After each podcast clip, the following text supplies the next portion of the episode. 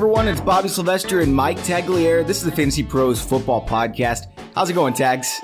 It's going pretty good, man. I moved in. I'm back in Illinois. Um, it's been like a week and a half since we last recorded, and uh, honestly, I'm kind of oozing with football information right now. There's been, a, I mean, there's been kind of a lot of news, but kind of not. Like, there's kind of like that that news is like, should we talk about it? And then there's like the bigger stuff, like you know, my uh, my man crush Tony Romo retiring. That was uh, yeah, that hit me hard. So I, I wrote an article about it. It's really funny. We were uh, so we were talking about all the things we wanted to cover, and we had like five or six things planned, and then tags us like, "Hey, do you think we should maybe cover the Tony Romo stuff?" Like I just completely blanked on it. yeah, no, I like mean the biggest just, story of the year so far. Yeah, no, I mean, I got it all. I got everything out of me in the article I wrote, um, basically talking about whether or not Tony Romo belongs in the Hall of Fame, and uh, you know, once I posted that article, there was a lot of feed, like the people coming back at me because there's a lot of Romo haters out there, as you know, and uh, basically they were like, you know, you can cherry pick stats. And I'm like, well, you know, what other stats can you use? Like I used pretty much every major statistical category that you can, and it all backs it up. The only, the only argument you can make about Tony Romo is that his career wasn't long enough and um, that he didn't win a Super Bowl. But there's plenty of there's plenty of quarterbacks that don't win a Super Bowl. It, it, it's a 53 man roster. Uh, there's 11 men, other men on the field. You know, so it's just like I don't, I don't get it. I don't understand all the hate on Tony Romo. My issue with Tony Romo being a Hall of Famer, and uh, it's kind of a weak case. I think that he probably is a Hall of Famer. I think it'll take a while. Um, but I think he'll eventually be voted in. My only beef with Tony Romo being a Hall of Famer is that he was never one of the two or three elite quarterbacks in the league. There was always Brady and Manning. There was, um, you know, Aaron Rodgers, as we know, at the end of his career. And, and I would even say Drew Brees ahead of him. Now, Tony Romo has had a fantastic career. I guess it's over now. Maybe he'll come back, but uh, he's never been one of those top two or three guys. And I, I know the stats are tremendous. I was even writing in saying, Hey, you changed my mind. And he was the best fourth quarter quarterback of all time according to uh, quarterback rate, interception rate, and all that stuff. He was fantastic. A lot of people don't realize that. But what do you say to people who say he wasn't elite at any point in his career? All right, so I definitely don't think that it should be held against Tony Romo because he played in an era with like dominant quarterbacks. Of course, when you play with Peyton Manning and Tom Brady, you're not going to look like you're elite on the level of those guys. Those guys are like the best that have ever played the game. Like they're they're considered two of the greatest all time, like top three all time for sure. And then you go and you look at Drew Brees. Drew Brees is playing phenomenal. I think Romo belongs in the conversation with Drew Brees. Drew Brees did win a Super Bowl, but outside of that, his teams have been pretty lackluster. So you can't really hold wins losses against against them. Um, if you take out Drew Brees' Super Bowl winning season, I want to say, I, I, don't have the stats in front of me, but I want to say that he has the exact same playoff record as Tony Romo, which was like two and four. So to, to say that, you know, people have brought up Ben Roethlisberger. I saw a, a, a poll on Twitter that said 80% of people thought that Roethlisberger should get into the, the Hall of Fame. And I think that's a oh, joke. I, I, don't think that, that is, Roethlisberger. That's disgusting. That is a terrible statement. Yeah, I, I don't understand. It's, it's just Super Bowl bias. You know, there was one on Eli Manning, and I think there was was 59% of people said Eli Manning. And, you know, when you talk about these guys compared to Tony Romo, Romo was a lot better quarterback than them. He just didn't play on the great teams that some of these guys did. So for me, Tony Romo, the argument definitely can be that he shortened his career too much, that, you know, he was hurt during a lot of his career, that that, that, ta- that takes away from it. And that's the only argument that you can come at with because there's no other, there's no stats that you could back up saying that Tony Romo was not an elite quarterback. There's just no way to do it. I don't think that Big Ben or Eli Manning has ever been a top eight quarterback in the NFL. Tony Romo's almost always been a top five quarterback his entire career. Um, it's just not even a contest between those guys. Yeah, I don't understand it. I really don't. And like I said, it's the Super Bowl thing. You know, I, I, I basically put it out on Twitter that day. I said, you know, Trent Dilfer has one Super Bowl win. Aaron Rodgers has one Super Bowl win. Therefore, Aaron Rodgers and Trent Dilfer are equal. Twitter math. Like it's just, I, I, I'm I'm just I'm of the mindset. Yes, a quarterback is the most important player on a team, um, but at the same time, he literally cannot get it done himself. There is no possible way. Otherwise, Aaron Rodgers would win every single year because Aaron Rodgers is the greatest quarterback to ever play the game of football. I agree. I'm 100% with you. And I think all the numbers are going to back that up. I think eventually he'll end up winning some titles, but they have not put enough talent around him. And it doesn't matter who his wide receivers are. He turns them into all stars every year. Oh no, it's true, and that's the thing. So, Bobby, I know you know this stat because, it, like, I, I brought it up in my article. So, just a fun fact for everybody that's listening out there that you know wants to yell about Tom Brady and Peyton Manning and you know Aaron Rodgers, his career thus far, he throws 4.17 touchdowns per every one interception. The next closest in the entire history of the NFL is Tom Brady. Tom Brady's number is at 3.12, I believe it is, or, or 3.0. It might be 3 point flat. That's what I'm saying. Like, that is a full touchdown in between the two. Like, and that's history. Like, I can't explain how impressive that is. And they're all like all the next ones are really close with uh, with Tom Brady, like right near three to one ratio. When I read that stat in your article, I was just flabbergasted. I could not believe it. I mean, I know Aaron Rodgers is is the best, but that just puts him in a whole nother neighborhood. That's like Babe Ruth compared to everyone else back then. It is. It's ridiculous. And that's what I'm saying. You can compare him any era. I tried not to compare Tony Romo to people that came before him, like a Troy Aikman and things like that, because it is a different era in football. And, you know, they have loosened up on on what they're calling in, in terms of cornerbacks and defensive backs, what they're allowed to do, what they're not allowed to do. It's a pass friendly league. Um, mm-hmm. But then again, Peyton Manning and Tom Brady have been part of that. So to see what Aaron Rodgers is doing, you have to tip your cap to him. You know, to go back to the old, uh, my, I guess you could call it an argument, but I'm not really arguing for it. It's just my one catch up. If you think about baseball, they had the big unit, Randy Johnson, Pedro Martinez, Greg Maddux, and Roger Clemens, all four of them in the same era. And everyone talks about them as four of the greatest pitchers of all time. They all made the, uh, the Hall of Fame without any question. So why is it different in football? Is it because they think that a quarterback can just magically win a Super Bowl by himself?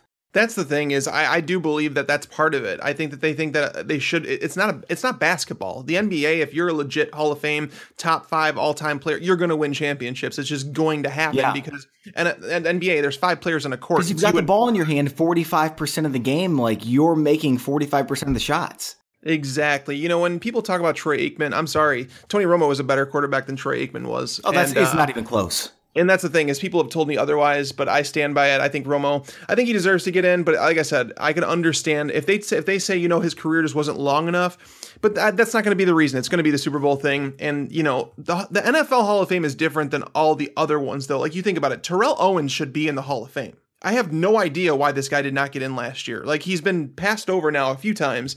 Terrell Owens should have been a first ballot Hall of Famer. I don't really care what you think about his attitude. The guy can play. I think Torry Holt was better than Terrell Owens. I think he was the biggest robbery. Holt, you can, uh, yeah, definitely Holt should be in there too. And then like, you, there's there's so many other arguments that could be made about Hall of Famers and who should. People have talked about Calvin Johnson, whether or not he's going to be in there. And I said, there is because they're like you know he cut his career too short i'm like there is no way that you could talk about nfl the last decade and not talk about calvin johnson therefore he is a hall of famer i don't know what the statue is to get into the hall of fame i don't it's not put down on paper there's no you know direct uh, outline of what you have to do to get in but calvin johnson better be a hall of famer if jerry rice retired at the same age as calvin johnson Calvin Johnson's career would have been substantially better, except for the touchdowns. And the reason for the touchdown difference is because he had Joe Montana throwing him the football, and Calvin Johnson had uh, who was it? Matthew, Dan Orlovsky. Oh yeah, you had to go through like there was a, there was a whole bunch of quarterbacks he went through, but he never played with a truly elite quarterback. Matthew Stafford was the best quarterback that he played with. Yeah, and Matthew Stafford, as he was injury prone and missing years, and uh, as he was a rookie and a second year guy, and it's just it. The the difference is the team. Calvin Johnson may have been the best wide receiver ever if he had been in a different situation.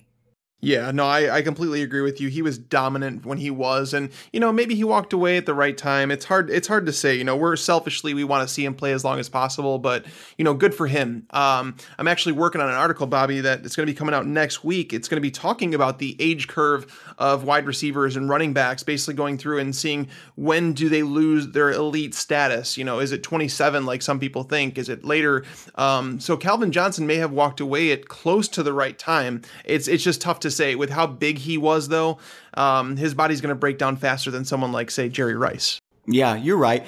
And uh, with Calvin Johnson, I mean, when he started his career, he was maybe the most agile wide receiver in football. And that really took a step backwards. And he was still dominating because he just found uh, another way to do it. But, you know, eventually it was all going to be gone, and uh, it, it was only a matter of time. So, you know, I think that he may have saved himself a few years on his life based on all this concussion data. And I think Tony Romo made the right decision doing that as well. You know, because one bad hit to his back, who knows if he'll be able to walk again? I mean, I don't know what's going on in his back, but it's a disaster. Yeah, no, and you know, when people talked about Romo and like where he was going to go, I selfishly I wanted him to play because I wanted to see him get a championship so people could just shut up about it. But at the same time, I don't even know if he'd come back as the same quarterback because me myself, I've had back surgeries. Um, he had one that was a little less invasive than I did, but still coming back from back surgery, playing the sport that he does, it's a really tough thing. And I, I, I couldn't even guarantee that Tony Romo would have been the same quarterback again had he come back. And you know, a report came out about Peter King uh, from Sports Illustrated saying that. Tony Romo, there is still like a maybe a three to five percent chance that he does return as it gets closer to the season. So we'll see. I mean, I, I don't think he's completely shut the door, but at the same time, I don't know. Some people are blaming the Cowboys, saying that you know the reason Romo retired is because Jerry Jones dragged his feet. He didn't release him. He didn't want to go through the whole process. I have no idea because apparently he's already signed the contract with CBS. I don't know what's going on with it, but um, apparently there's still a chance that Tony Romo does play football this year. You know, I was always holding my breath, hoping that uh, Brett Favre or Kurt Warner would be called back to some team that needed a quarterback. And I guess Tony Romo has the torch now. It's always going to be uh, a question mark when somebody loses their starting quarterback. Maybe Tony Romo's healthy. Maybe Tim Tebow's healthy. Brett Favre, actually, I saw a video. He went and threw some uh, footballs to uh, some of the, I think the Falcons. He went to throw some balls for, and uh, Brett Favre can still whip it. oh yeah, honestly, if there's one guy that can still play at the crazy advanced age, it's Brett Favre because he's a nut. I have no doubt in my mind. So tags, we uh, we heard that Marshawn Lynch is almost definitely going to come out of retirement. We already talked about that a little last show, so let's move on from that. We're going to end up going and looking at our ECR dynasty rankings and talking about what's too high and too low. But we've got some other news items to cover. Uh, so where should we start here? Uh, we could talk about Adrian Peterson. You know, you mentioned Marshawn Lynch and going to visit the Raiders. It seems like the dominoes are kind of falling for that to happen. I don't know. I mean, it seems like Seattle is likely to just let him go because Seattle, it does require them to release him or trade him because he's still technically a Seattle Seahawk if he reinstates into the NFL. So, um, another name, you know, the aging running backs, Adrian Peterson, he visited with the Patriots. Some people said it was a courtesy that they just brought him in to, you know, try and, you know, get some teams moving in motion to sign him. Now he's visiting with New Orleans. I thought he fit in New England. I'm not sure where you stand on it. I just I feel like he and a lot of people are saying he can't play and I think that people are totally oblivious to the fact that they have no idea whether or not Adrian Peterson can play anymore because we haven't seen him in a year and a half. That doesn't mean he can't play. Um, if you guys re- if you guys recall, he came back from that total major reconstructed knee and almost broke records. You know, and he did I mean, it a lot quicker than everybody else would have. Yes, he did. He did it the very next year. And that's why I'm saying, like, for me to sit here and say that he wouldn't succeed in New England when LeGarrette Blunt, of all running backs, just scored 18 rushing touchdowns, this guy doesn't even have a job. That just goes to show you what New England's running back job can do. They do, they run out of some shotgun. New Orleans doesn't really make sense for me. I think that's a better fit for someone like Jamaal Charles. Um, so I'm really curious to see where Peterson falls. I just don't think New Orleans is going to sign him either. You know, we're not sure what his floor is right now. Maybe his career is over. Um, I, I think that's a stretch, but what do you think his ceiling is, Tags? His ceiling was New England. If he went there, honestly, I would look at him as a top 15 running back just because of touchdown potential alone. We know that Adrian Peterson can score on the goal line. That's just something he's done his entire career. It's kind of like Dez Bryant in running back form. That was Adrian Peterson uh, around the goal line. So uh, you know, if he lands with another team, it's, pro- it's probably going to be in a timeshare regardless of where he goes. So we just want an offense where he's going to have a lot of scoring chances. And unfortunately, with Mark Ingram there in New Orleans, it just doesn't make sense for me. They need more of like a passing down back. And that's why I think Jamaal Charles makes sense for them. Um, the Saints, that's another news item, is that the Saints brought in Joe Mixon for a visit. And um, I think that's a good fit. He can spell you know Mark Ingram, and the, I think he can succeed really, really well in that offense. I'm not sure how. Do you know how much longer Mark Ingram's under contract? Because that'd be really interesting to see Mixon. It, let's say Ingram was a free agent after this year, and Mixon comes in and just takes over the Saints' job. I'm not sure when he has a contract, but I'd like to see Mixon go somewhere where he's going to be more of a workhorse. I don't think there's ever really going to be a workhorse while Drew Brees is there, so I'd like to see him go to Jacksonville, uh, where they've got Blake Bortles and they kind of have to run the ball. They've been shaping up their offensive line with uh, with some nice run blocking options. I think Joe Mixon can go there from day one and dominate. And I don't think he's going in the first round. I think he's going to be taken in the second round, and Jacksonville's got a high second round pick. So uh, I think that's where he is going to end up. I think it's a great fit for him. Well, it's the thing. People have tied uh, Leonard Fournette going to Jacksonville as a potential suitor, and I don't think that's the thing. Joe Mixon, we really have no idea. It's it's possible that Joe Mixon goes undrafted. It's it's really a possibility. I don't I don't I don't I don't see it happening. But but Mike Mayock did say that a lot of teams have removed him completely from their board. It's just they don't want the headache. So um, I I think he's going to be drafted. I, I I changed my stance on that because like back before. Uh, two months, three months ago, I said that I don't know if Mixon gets drafted, but right now I could see Mixon going I could see honestly. I think the earliest Mixon goes is the third round, just because I think that I think he's going to go to some team that is like a luxury, and that's why I think that I um I predicted him going to the Giants. Um, I said that the Giants have some other holes they want to fill on their offensive line and things like that, but their defense is really strong. They want to win now. They don't have to spend the equity on a, on a top tier running back like Fournette, like McCaffrey to get Mixon. And if Mixon comes in there, you, you tie it to Brandon Marshall, who has had some character issues in the past, some off field stuff that, you know, he worked out. He had some mental illness, um, but he's gone through that and he's become somewhat of a mentor to younger guys in the league. So I think that Joe Mixon fitting in with the Giants, who have kind of an, a void at the running back position, uh, depending on how you feel about Paul Perkins. But Joe Mixon could very well go to the Giants, and that offense would be so potent. And it's just like I said, it's like a luxury. He may go to a team that you know doesn't that running back is important, but it's not so important to them that they could take a th- you know a third round chance in the guy for that talent. So I'm really curious. I can't wait to see where he goes. I think that's a pretty good fit. I'm wondering what you think about Adrian Peterson maybe going to the Chiefs. I know they've got Spencer Ware, who I like quite a bit, but it's such a good running offense. I think those two could split time, and, and AP would uh, be great in that Kansas City system.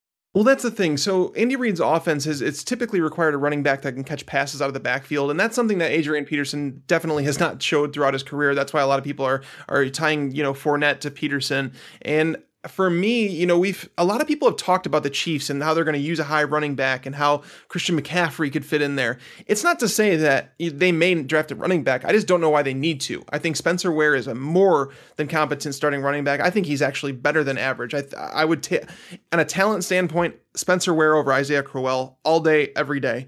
Um, I like in Spencer. Yeah. I like in Spencer Ware to like a CJ Anderson type running back that you know they're the grinders. They're going to put their head down. They're going to get every last yard that they possibly can. They're workhorses, and then they also have Charcandrick West behind him, who has been okay. He's been good enough for a backup. I just don't.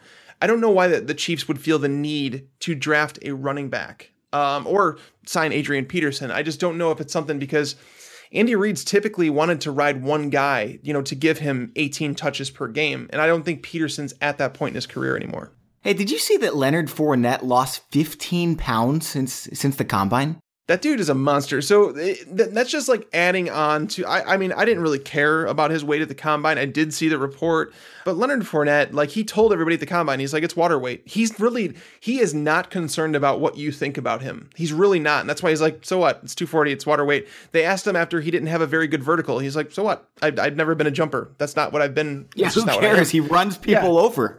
Exactly. That's what I'm saying. Is just like Leonard Fournette knows exactly who he is and he knows exactly what he can do. And that's like me he is like I have not every every year, you know, we seem to have this running back that everybody gets excited about. First it was Trent Richardson, then it was Todd Gurley, then it was Ezekiel Elliott. I didn't really get overly excited about any of those running backs until I saw Ezekiel Elliott go to the Cowboys. Obviously, that was a great fit, but I didn't love Richardson or Gurley. I'm going to tell you right now, I love, and I, I know we've talked about it before, I love Leonard Fournette, and I cannot wait to see this guy truck NFL linebackers. Like, the guy just doesn't care and um, he's I, I, I really do believe he has a lot of Adrian Peterson to his game. I know he did some receiving drills in his pro day, trying to, you know, kill that because that's the basically the one thing that could potentially hold him back from a true workhorse style role is the fact that he doesn't have natural hands out of the backfield. So I don't know, man. I, I, I a lot of people are saying Jaguars, and if the Jaguars pass on him, I think that he goes to the Panthers at eight. I don't think he goes to the Jaguars. Uh, after Jamal Adams ran a 4.33 or what was it, a 4.4340 at their pro day. It was fast. Yeah, but the I, Bears, the Bears are going to take him at three. At three, okay. I, I know you're a Bears fan, so you're hoping so, but I'm a Jags fan, so I, am thinking you're wrong. I'm just going to say it now. I would love to get him added to that great secondary there. That would be uh, really something special. Now, Leonard Fournette is absolutely dynamite. He kind of reminds me of a Steven Jackson who didn't get enough credit. 10,000 yards, played for terrible teams. They were stacking eight in the box against him. That's a really nice NFL running back. But Christian McCaffrey's getting a lot of buzz right now. Do you think it's real that he could go in the top 10? I don't. I think it's a smoke show. I think it's somebody trying to put that out there so that someone feels pressure to take him. Here's the thing Christian McCaffrey is a good running back. He's a very, very, very good college running back. Going to the NFL, I have my concerns about him, his size. Now, granted, he's, I think he's 5'11, so he doesn't sound like he's small, but I seen him take hits in college where he bounced backward backwards, and that's off a college linebacker.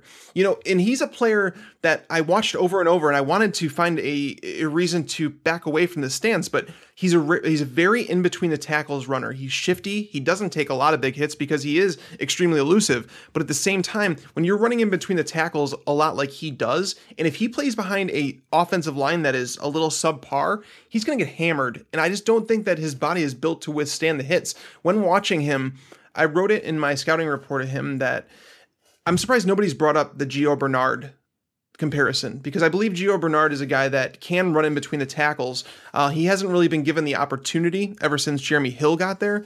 Um, I think he's it's doable, but I really think Christian McCaffrey. I think it depends on his landing spot whether or not I would say he's in my top you know top three. But I, I definitely do not at all see him going in the top 10. I, I, think that he goes in the 20s somewhere. I think he goes to one of those later teams. I think the Chiefs would be a team that would be willing to take a shot on him uh, because he is that specialist uh, catching the ball at the backfield. I think he could run the ball like Jamaal Charles did for Andy Reid. So I think that's a really interesting fit is him going to KC. Um, but definitely, I would bet against him going in the top 10. You know, Graham Barfield, uh, from fantasyguru.com posted this really great stat about the 2017 running back class. There were three running backs that faced eight plus defenders in the box for over half their carries. Fournette, McCaffrey, and Jeremy McNichols. And McCaffrey was by far the best in yards created per attempt. McCaffrey was at 5.86, and the other ones were down there at 5 and 4. And Joe Mixon only saw eight or more defenders in 6% of his carries. Wow. So uh, there's a lot of reason to think that maybe Joe Mixon, he looked great on tape, but maybe he's a little bit overrated because of that. McCaffrey was doing the dirty work against eight or nine defenders and still busting off huge carries. Well, his offensive line was really good too. That's one of my big takeaways when watching him is that his offensive line cleared some holes for him. Now, granted, he made his own yards too. I'm not going to take that away from him, but his offensive line definitely blocked very, very well for him. All right, Tags. Well, that's pretty much all the news that's come out. So, what we're going to do now is we're going to look at the expert consensus rankings. I'll be referring to it as ECR moving forward. Uh, the expert consensus rankings for dynasty leagues. So this is a little bit different than uh, than your redraft leagues. Wide receivers are ranked significantly higher. Can you explain to our listeners why that is? Well, basically because a wide receiver, their career lasts a lot longer. Um, what you'll see is a wide receiver come into the league anywhere from age 21 to 24, and they'll play up till you know 30 to 33. Sometimes you have Steve Smith, Anquan Boldin that are playing till they're 37 years old, which is just insane. Running backs, uh, typically they walk into the league. You know, uh, the youngest you typically see a running back have a starting job is 22, 23 years old, and typically they've passed their prime once they get to 29. So they're they're definitely in a shorter time span. You see running backs now without jobs. Um, good running backs without jobs because they just NFL teams just don't view them as a very uh, like they, they don't want an aging running back. That's they, they want someone young, they want someone spry. Uh, so it's just a longer, longer time span is what you get out of a wide receiver. So, do you agree that Odell Beckham Jr. is the number one dynasty player, even though he's got all these hamstring issues? I do. Uh, I have Odell Beckham as my number one wide receiver. Um, Julio Jones, Antonio Brown, those guys are getting up there in age. I mean, granted, they're still they're still assets because I believe they're both under 29. So for me, they're outside of that tier now. They're like they're this is their last year that you almost want to hold them. Julio Jones and Antonio Brown are going to become sells pretty soon because you're you're getting past the best years of their career and you always want to sell high. So it just it really depends. Dynasty leagues are are so fun, but it really you have to know your competition because if you're in leagues with people that know exactly what they're doing, you will be taken advantage of because they know exactly when to trade a player, when to hold a player, how much draft picks are worth. But if you're in a league where people don't know what they're doing, they're going to buy at the highest point. So Julio Jones, like at the end of the season, you could probably sell him and get tons in return. Uh, when in reality, he may have two or three more good years, and then basically he's not going to be worth much at all if he, you yeah. know, if he's still playing. So. Um, dynasty leagues are so much different, but they're they're a lot of fun. If you haven't played, I highly encourage just just start one, just see how you like it. But it's it's a whole lot. Agreed. Of fun some of these wide receiver rankings near the top look kind of screwy to me. And you know, I'm going to talk about Amari Cooper here. He's sitting at number eight overall, ahead of AJ Green, DeAndre Hopkins, Allen Robinson. I mean, both those guys have already been number ones. They're every bit as young as Amari Cooper. Sammy Watkins, I understand he has injury concerns, but I think Watkins is more talented. He's also very young. And then Michael Thomas is all the way down at number 16, the wide receiver number 12. I think this has to change quickly, don't you think? So, yes and no. Here's the concern with Michael Thomas. So, me last year, I had a draft pick and I and it was I was number 6. I had in the rookie draft. I took Michael Thomas. I ended up trading him away in a, in a deal where I got Allen Robinson. And the reason I did that is be and it was before obviously Michael Thomas became the stud that he was last year was because I'm concerned about Drew Brees leaving and retiring because, you know, these elite quarterbacks when they come up on the age of 40, which Drew Brees is coming up on, you know, we saw Peyton Manning take a sharp downturn, and I'm sure it's going to be coming with Tom Brady, with Drew Brees before long. And we don't know what's going to happen with Michael Thomas. You know, where Allen Robinson, I felt good about his talent because he did what he did you know, before last season with Blake Bortles as a quarterback. So it doesn't really get much worse than Blake Bortles to me. Um, so for me, Allen Robinson, I was buying Allen Robinson over Michael Thomas, but Michael Thomas proved that he he may in fact be better than we all thought. You know what I mean? Yeah, I think Michael Thomas is. Uh, I think he is an elite wide receiver. I think he'll be one of the best five or six wide receivers in this league for a long time. And uh, look, I know DeAndre Hopkins had a horrible quarterback situation, but uh, I'm just not sure he's the same type of talent as Michael Thomas. The thing is, is like, who do we put him over? Like when you look at the rankings, like I'm going through it right now, and mine on my sheet that I have here, the ECR shows Michael Thomas in Dynasty is 10. And right now, so I actually have him ranked at 10. The guys I have in front of him, Sammy Watkins, Allen Robinson, AJ Green, DeAndre Hopkins, you know, that tier of players. But right behind him, I have Dez Bryant, T.Y. Hilton, and then it kind of drops off. I think that the top 12, there's a clear tier there, and then it drops off to, you know, the Alshon Jeffries, the Brandin Cooks, Keenan Allens. That's just a totally separate tier for me. Um, but I think Michael Thomas definitely belongs in that top tier. Uh, like he's in the top 12 for sure. I just want to see one more year out of him before I totally declare him a top five dynasty. That's fair. You know what I mean? Um, I mean, um, Kelvin Benjamin was really good his rookie year, and I get it. He was hurt for a whole season, but it was just one little taste, and then all of a sudden he falls backward and he's nowhere to be found on these rankings. Yeah, no, that's what's crazy about it. Is like Kelvin Benjamin. That's that's a that's a case in its own. Um, I don't really know how to feel about him right now because one of the players we're going to talk about and how I feel overvalued, undervalued. One of the players that I'm totally taken aback by, and I have no idea, Bobby. Please tell me if you agree, if you disagree. Um, I feel like Cam Newton is completely overvalued. He's uh he's being taken as the fourth quarterback in dynasty leagues right now. Number forty-seven overall. This was my number one biggest huge question. Like, what in the world is he doing at number forty-seven? I don't understand why he's number four among quarterbacks because the thing is, quarterbacks like the, the the overall can vary from league to league, but when you look at he's being taken on average as the fourth quarterback it blows my mind because we know mobile quarterbacks, as they get older, they're going to start losing some of that upside that they had when they first came into the league. Cam Newton's already started to lose some of that. His concussion, they're going to draft a running back. There are so many factors going against Cam Newton. For you to take him at number four is crazy. Uh, when you have Derek Carr sitting there at number, he's Derek Carr is right behind him at five. You have Matt Ryan at six. And these guys, it's not like they're much. Derek Carr's two years younger than Cam Newton. Matt Ryan's a couple years older. You have Mariota, you have Jameis Winston, Dak Prescott. I mean, it's nuts. I, I, for me, Cam Newton, I have him down at number seven among my dynasty quarterbacks. I have him at number nine, and I'm almost wondering if that's a little bit too high still. I have him at 120 overall. I mean, RG3 was a former top five fantasy quarterback too, but people gave up on him immediately. Why not Cam? Cam was horrible last year. He wasn't very accurate. He's not running the ball as much. And I think that might get even worse as time goes on because now he doesn't have the threat to run. So they're going to be able to sit back in more nickel and dime packages and pick him apart. I just think this is a bad situation. I am selling him now before his stock gets even lower. I agree. I, I, you're never going to see his easy. You're never going to see his ranking higher than what it is right now. It's only going to go down from here. I'm with you, 100. percent Cam Newton. So you mentioned these quarterbacks. Okay, Derek Carr, Mariota, Jameis Winston.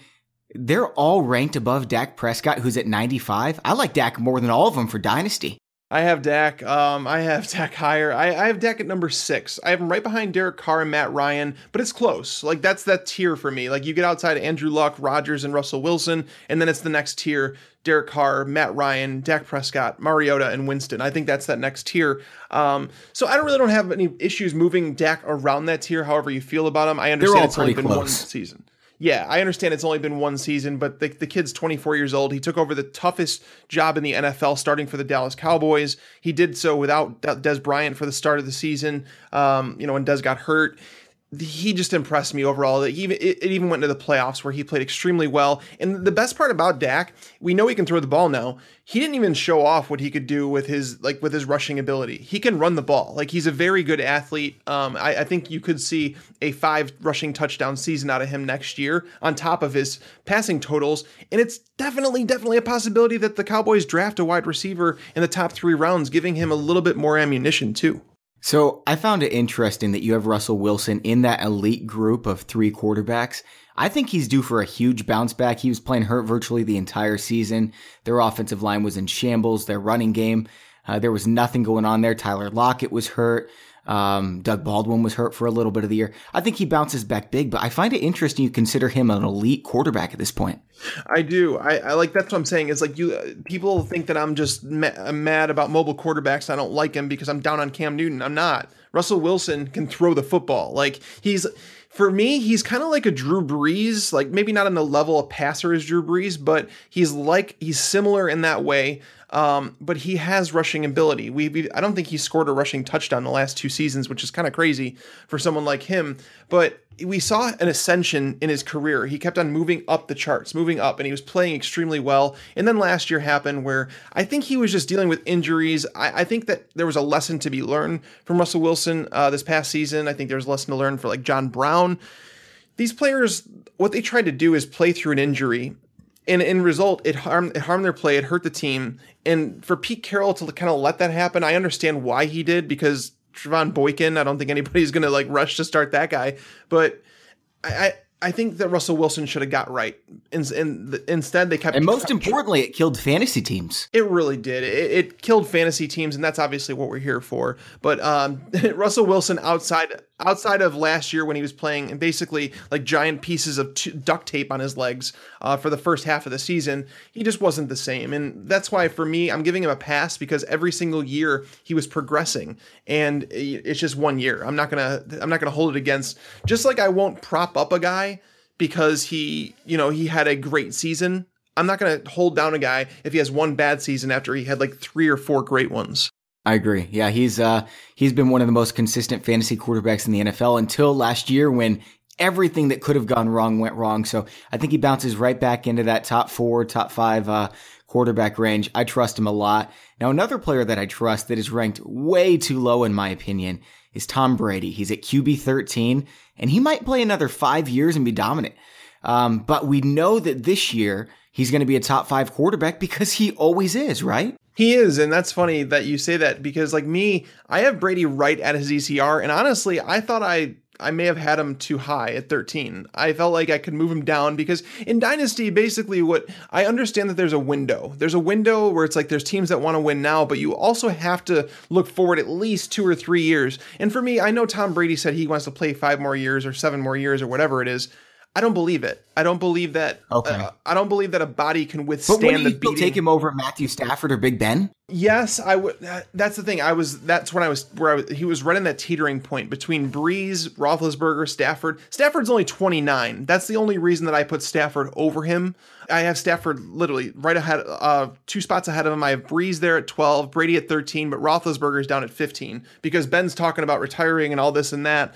I know he said he's playing um, again, that's not a surprise, but um, for me, Tom Brady, I would much rather have a guy like Dak Prescott, like Jameis Winston, Marcus Mariota, yeah. um, than him, just because you're not only will they they may be like a, a slide a little bit down from him in 2017, but you're talking about the future of your franchise here. Um, don't spend a high draft pick on a quarterback, but at the same time, if you're down and you have a, a choice between Dak Prescott and Tom Brady, take Prescott. So, who are some other guys that you think are way too high or too low on this list? Um, my list of people that are, are too low. Kirk Cousins at 14 is kind of low. Um, I Kirk Cousins, I have him up at number 10. Um, Tyrod Taylor is down at 18. You know, he's behind those guys. I, I, I think people just keep hating Taylor. If you want one further down the list, though, I'm gonna go with Sam Bradford. Um, I have uh, his ranking is at 35, and I I have him in the 20s. I have him around 25. For me, Bradford is like Jay Cutler in the sense that they had really high expectations coming out of college. But the issue with these quarterbacks, not only was Bradford always hurt, and that's probably a problem in itself, but for me, Bradford never had consistency at the coordinator position. And that's really important to a quarterback in the NFL. Like, people don't understand how complex NFL systems are to learn. I know these are smart guys coming out of college, they all have degrees, but f- football was the number one thing that they were they were learning there. And that's the thing is like when you have an offensive coordinator for one season, it is impossible for you to perfect what it, what it, what it is. So for Sam Bradford to come into Minnesota, not know any of the wide receivers, didn't even play week one because they traded for him at the end of the preseason. He's, he basically sat on the bench week one, still learning the offense, took over week two, ended up setting the record for accuracy over a, a course of an NFL season. He did that while changing coordinators in the middle of the season because Norv, Norv Turner left. If you guys don't remember that, Norv Turner left in the middle of the season. So for Sam Bradford to do what he did last year was really impressive. Um, I just think that if he gets some consistency with Mike Zimmer there and like, you know, they just build around him, I think Sam Bradford is kind of looking like he's being a little bit undervalued in dynasty leagues. I think that's fair. I mean, he's been doing this with new offensive coordinators his entire career. Um, so, so I'm sure he's used to learning a new system really quickly. Um, now over at running back, Jordan Howard's at 26 below, uh, uh, overall at 26, below uh, Freeman, Melvin Gordon. I think that's too low for me. I mean, he's going in the first round. He's still really young. I think he's an offense that's going to get a lot better. And uh, I'm just not so sure that Freeman is even going to be able to hang on to that job because Tevin Coleman's just so good. I think Devonta Freeman is like everything like that you want a running back in today's NFL. So like with people have argued with me about the whole Tevin Coleman thing, and I think Tevin Coleman's a solid running back. I don't think that he's on Devonta Freeman's level. Um, I think he's more of like I think he's a timeshare back is what Tevin Coleman is. But for me, Devonta Freeman does everything you want out of today's running back. He can run the ball in between the tackles. He can bring it outside. He has the speed to do that. In the open field, he is a nightmare. Like you do not want to see that guy in the open field because he will break your ankles. Like he is so shifty. He stays so low to the ground and he can catch the ball with the best amount of the backfield. So for me, Devonta Freeman is like the full package. The Falcons have made it clear that they they're going to try and re-sign him. His contract's up at the end of the season. So for me, I'm really curious to see what happens with him. But the Falcons have said they're going to make it a top priority to sign him. And I think if they felt that comfortable with Tevin Coleman, that they wouldn't necessarily mind so much Freeman leaving because, as you see, there's a lot of teams letting the running backs walk because they just feel like they're very replaceable. The one other running back that really stands out to me is Derrick Henry. He's just so low. I'd rather have him than Lamar Miller, Jay Ajayi, who has uh, all kinds of knee issues. I don't think his career is going to be very long. Carlos Hyde, McCoy, Ingram, uh, DeMarco Murray. I- have got Derrick Henry higher than all them for Dynasty. I like Derrick Henry. Uh, I think that he's right there neck and neck with Jay Ajayi. I can understand why you'd give him the nudge over Ajayi because with the knee concerns for Ajayi, if you guys don't know, doctors with Ajayi coming into the NFL said his knee will probably fall off after like three years of abuse. Um, so that, that that's like a condition that you know, we we don't want to see it rear its ugly head, but it's definitely something in the in the background. So to say Derrick Henry, I have no issue with that. For me, I don't know why Todd Gurley is still number four. Like, someone please. That's laughable, isn't so, it? It is. Someone please inform me why Todd Gurley is number four. Like, please tell me what about his situation is going to change to make his situation better. Not only they lost Kenny Britt this offseason, so that's going to take away a receiving threat that they had there. Yeah, they're going to replace him. What it is, what it is if you are betting on Todd Gurley, you're not betting on his talent. You're betting on Sean McVay and his offense, what he's installing there. Because Todd Gurley, it's funny. I actually, it was right before we got on Bobby, so I don't, I can't remember where I read it. Um, but Sean McVay came out and said it takes 11 men to run the football. So, wait a minute. You're telling me that this guy that you spent a high first round pick on, it's going to require 11 people to get him going? I'm pretty sure that there's other running backs in this league that are not named Todd Gurley that can do it without 11 men. Um, you, you look at Thomas. There is Rawls. nobody in the history of the world who could run for a thousand yards behind that offensive line. Yeah, the Rams are so bad, Tags. I disagree with you here, respectfully. They are bad. They and I know they and uh, they added Whitworth uh, to, as the left tackle. But the thing is, is Todd Gurley, you're supposed to be a special back. Adrian Peterson played behind some of the worst offensive lines in his day. Barry Sanders, back with the Lions, played behind some of the worst offensive lines. He played on really bad teams. So did Adrian Peterson. Those are special running backs. Todd Gurley is not a special running back. Ever since his first like three games in the, the league, I want to say he's averaged 3.3 yards per carry since. Um, there's nothing changing about a situation. Not only are they locked into Jared Goff, like that's literally that's their future right there. They gave up a lot of picks, so they don't have picks to rebuild anything. You know what I mean? Like I just there's the, nothing. The Rams just need to fold their hand. They just need to start over. Like Rams go out of the NFL, somebody else comes in as a new uh, LA team. Like the Rams are just done. they're gonna they they're gonna rebuild for like the next twenty years at this point. I have no idea why the Rams have not signed Jay Cutler yet, or tried to. I don't. I don't know if Jay wants to play. Like a lot of people are saying, he doesn't seem like he cares. That's a bunch of crap. uh, first off, that's a bunch of crap. Like people don't know Jay Cutler, so don't. You can't say that about someone's character and like be so sure of it. Now, but what I'm saying is like, why not bring in someone to compete with Jared Goff? Because Jared Goff, if he looks like he did last year, what are they going to do? Like, well, they've got Case Keenum Oh God. oh. God. That's the Rams for you. The Rams going yep, forward. Yep, ladies and gentlemen. Yeah. So I'm also looking at the overall rankings and I see Gronk at number 18. And uh, I'm not sure if it's just that tight ends are taken a lot higher in dynasty leagues because they're more durable, but I'll tell you what, Gronk is not durable. There's no way I'm taking him at 18. There's no way I'm taking him in the first three rounds. Am I missing something here? Or are you with me? Well, Gronk's a difference maker. So yes, he has had serious problems with injuries, and the reason I would he looked good him- in WrestleMania the other night. I don't watch wrestling, but I definitely seen that clip. It's everywhere. Um, but he, the, Gronk's 28 years old, so Gronk is still young, very, very, very young for a tight end actually, because tight ends you typically don't see them start to come into their own until like 27, 28, sometimes 32 if you're Gary Barnidge. Like the, these things take time. So to see that he's just 28, that he's been dominant, he gives you the advantage. I understand why people want to take him at 18. I understand it. Would I draft him there? No, because I, I think tight ends, I think, I just don't think very highly of tight ends. And if Gronk, you know, if he was a guy that was always on the field, sure. I, I, I think he's a first round um, because he gives you that much of an advantage. But for me, Travis Kelce, that's the that's the nuts part is that Kelce just got he just came onto the scene and like kind of had his breakout performance. We all knew that it was yeah. in there somewhere, but they finally decided to start throwing the ball. He's 28 too, so like he's the same age wow. as Rob Gronk. I think people forget about Gronk, and it's just because he's been so good for so long. We assume that he's right. towards he's towards the end of his career, and you know injuries might take their toll on Gronk because some people had talked about him retiring potentially after he caught that 69 touchdown. And um, obviously he's coming back. Um, but I, injuries can put a damper on his career, and that's the reason I wouldn't take him at number 18, but I do understand why he's there. Um, one thing I don't understand though, and maybe Bobby, I mean, maybe you can tell me I'm wrong here. Kyle Rudolph just had a massive season. Okay. There's a lot of receiving options around him. Stefon Diggs was getting things done. Adam Thielen was getting things done. Kyle Rudolph still finished as a top three tight end, and yet he's number 10 in the dynasty ECR for tight ends. I don't understand it. Like he's only 27 years old. Are are you a Kyle Rudolph hater? Um, I don't know where you stand on Kyle Rudolph. I'm a Kyle Rudolph hitter. Um, I, I, definitely am a Kyle Rudolph hitter. Now I get it; he had a ton of receptions and everything, but uh, it was just it's just the one season. I mean, we saw what happened. Gary Barnidge had one big season, and then what happens? He wasn't a part of the game plan the next year. And I think that's who Kyle Rudolph is. That's who he's been throughout his career.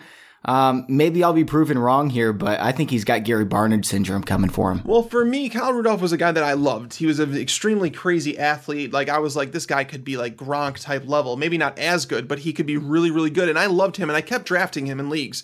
Even in redraft leagues, I was drafting him, waiting for that breakout. And before last season, I officially gave up You know, I thought that the Vikings were lost at quarterback. I was like, oh, this is just, this is a mess, right? And then he comes out and turns into the player that I always thought he would turn into. Um, he goes up and he puts up 840 yards, seven touchdowns. Now, there, there was some ups and downs, but with Sam Bradford, it seemed the targets, there was no tight end in the NFL that was targeted more than Kyle Rudolph last year. So it tells me there's some sort of connection there um, between those two. And when you get to targets as a tight end, you're going to produce. And as I mentioned, Bobby, this is one of the things that I'll be coming out with next week on the site is that I'm gonna, I'm writing up about dynasty. It's for dynasty players. You want to know when a player is coming into their prime, whether it be a running back, a wide receiver, or a tight end. In tight ends, typically they don't reach their prime until anywhere in between 28 and 32 years old. So for me, Kyle Rudolph is just entering his prime. It's just it's just you have to wait with these tight ends sometimes. So, you know, people see Hunter Henry come up and, you know, explode, you know, and he's a top 12 tight end in his first season. He's 23 years old, this and that. That's not normal. Like you go through it and you talk about a lot of tight ends that took a lot of time to get onto the scene. And I think that Kyle Rudolph, maybe it just took a while to click. I know there was a lot of injuries earlier in his career. So for me, I just don't understand why you would take someone like, let's look at it. Um, people have Eric Ebron over him. People have Hunter Henry, which I understand that one. Um, Jimmy Graham. Jimmy Graham's 30 years old. I mean, granted, he had a, a, good stretch at the beginning of last season, but he tailed off as the year went on. When the Seahawks started to get more and more receiving options, like Tyler Lockett came back, Doug Baldwin started to step up, CJ Prosise became involved in the passing game for a little bit. I don't understand why you would take Jimmy Graham over Kyle Rudolph. Uh, I don't like Jimmy Graham very much in dynasty leagues. I mean, who knows how much longer his shoulder's going to hold up? And for Hunter Henry, everyone knows they're going to hear a lot about Hunter Henry in the preseason. So I'm not even going to go off on that rabbit trail. We're kind of running out of time. So let's close here with wide receivers. And uh, I just don't understand all the love for Josh Doctson and Laquan Treadwell. What is all this hype about? Hold on a second. You're saying, hold on. You're hold on. You just said the, the, the love for Laquan Treadwell. I think he's undervalued right now. Uh, I think oh, so. Treadwell. Man. Hold on a second. So Treadwell is at number 34 in the wide receiver rankings the kid is he's 20 he just turned 22 years old he's a kid like he legitimately is a kid and i, I it was funny because there was a nobody ever sees it but there was a route that that was posted online yesterday and it was laquan treadwell the only catch that he had last year and it was a beautiful route that he ran um, but he just didn't get the opportunity. I don't know what it is. It's definitely not encouraging to see him not see the field. It's not encouraging. But the fact that he was only 21 years old in his rookie season, there's so much room for growth there. Like he was considered a top draft pick for a reason. Um, I'm not giving up on Treadwell yet. I think that the fact that he didn't get on the field tells me everything that I want to know. I mean, it, these are the NFL teams that are getting paid millions of dollars to make these decisions so they can win, and they didn't want him to play. He was drafted 23rd overall. He's uh he's not an elite athlete like Kevin White, who's going at the same I, same uh, I was, I was about to say I know top five pick. I was about to say I know you're going to be high on Kevin White, and I'm waiting to see this because Kevin White hasn't shown anything. And granted, I think he's Kevin the White, guy now with Alshon gone. They didn't even care about getting Alshon back because Kevin White is there, man. I, I, think I, I, like Kevin White, and I, am curious to see. I don't, I don't think we know what he is yet, but I, I really where he's at right now in the ECR at 36, I'm buying him there 100%. Uh, I'm with you on that, but I, I'm not. I'm also not giving up on a 22 now now 22 year old Laquan Treadwell. Okay, that's fair. But what about Josh Doctson? I mean, he's up at 29 for ECR, and I know he's a red zone threat, but they have all kinds of uh, players there in their offense, and I just don't see Doctson being more than a, the number three option this year.